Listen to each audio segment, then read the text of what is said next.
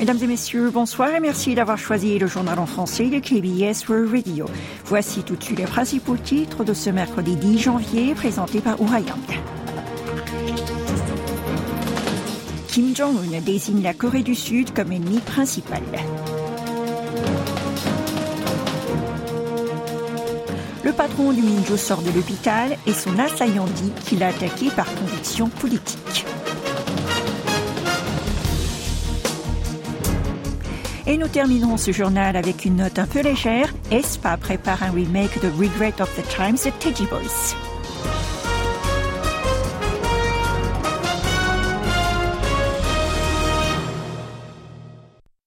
Le dirigeant nord-coréen Kim Jong-un a visité lundi et mardi les principales usines de munitions du pays communiste. C'est ce qu'a rapporté ce matin la télévision centrale nord-coréenne.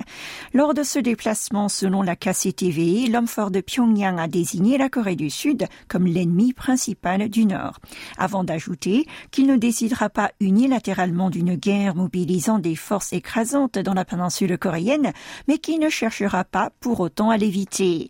Le fils et successeur de Jong-il a également menacé d'anéantir Séoul si celui-ci tentait d'user de sa force militaire contre son régime ou de porter atteinte à sa souveraineté et à sa sécurité. En outre, il a déclaré que sa priorité consiste non pas au dialogue, mais à renforcer les capacités militaires d'autodéfense et de dissuasion nucléaire.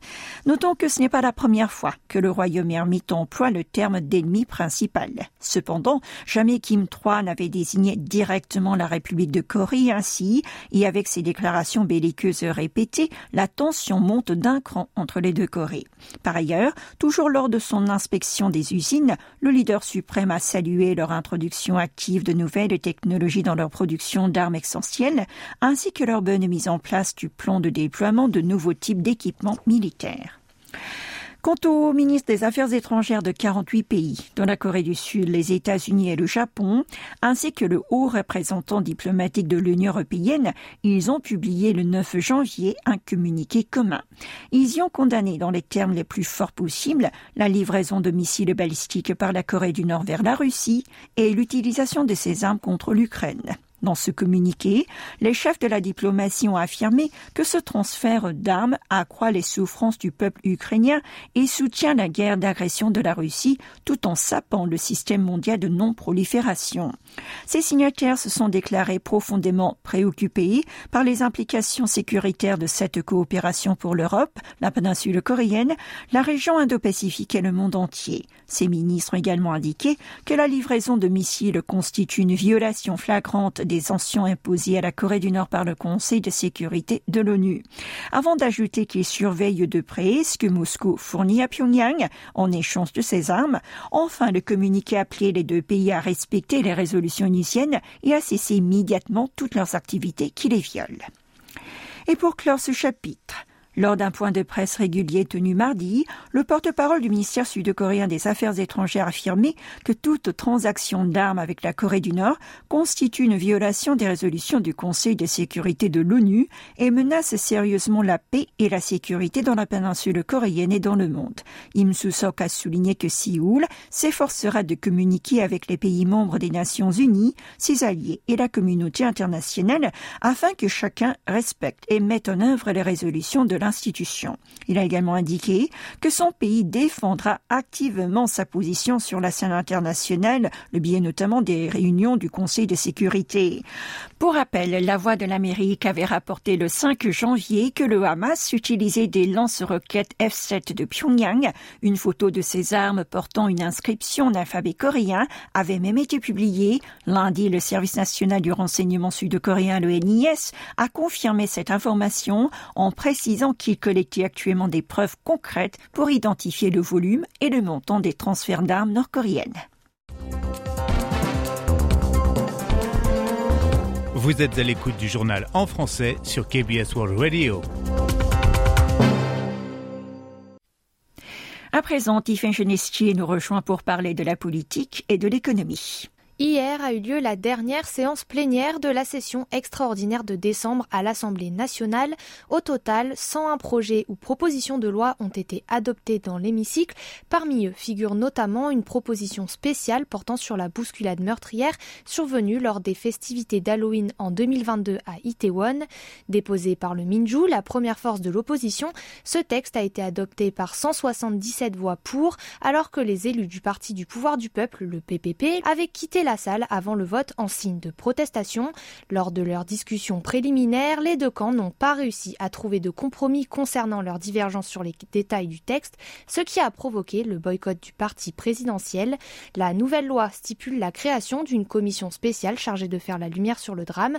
Composée de 11 membres, elle prendra ses fonctions le 10 avril prochain. Elle mènera ses activités pendant un an avec une possibilité de prolongation de trois mois à deux reprises.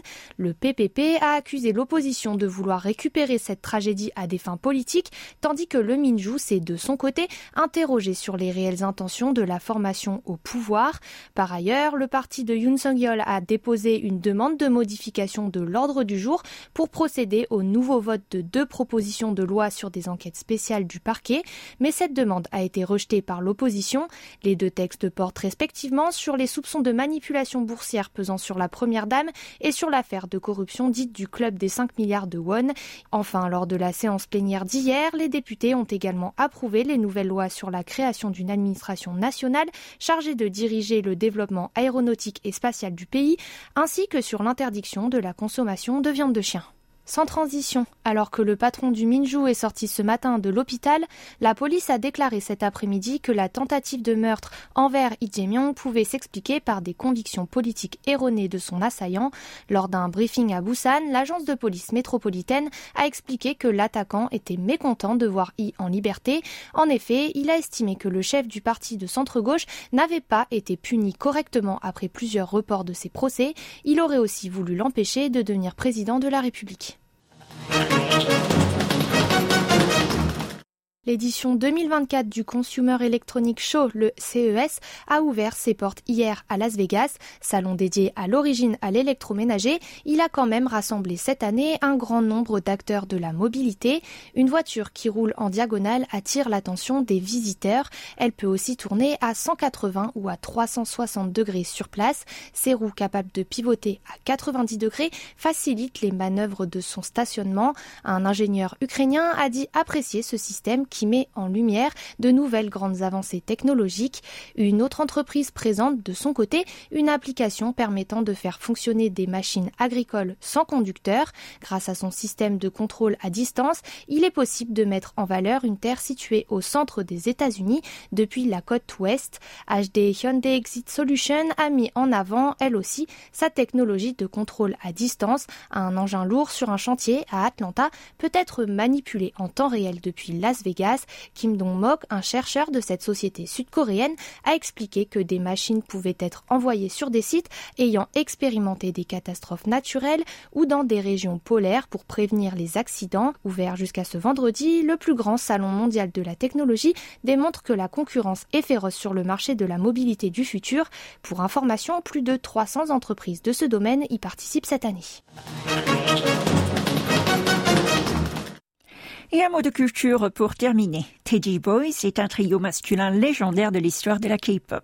Au grand bonheur de ses fans, un de ses tubes à succès, Regret of the Times, va être réinterprété par Espa. C'est ce qu'a annoncé mardi la maison de disques du Girls Band. Selon SM Entertainment, la chanson remake doit sortir le 15 janvier prochain à 18h heure de Séoul.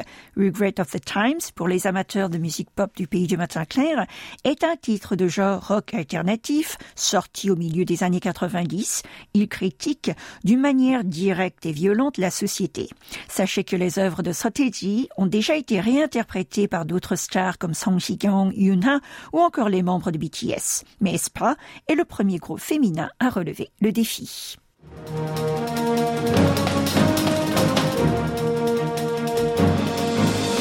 C'est la fin de ce journal. N'oubliez pas que vous pouvez visionner quelques-unes de nos nouvelles en vidéo sur notre site. Merci de votre attention.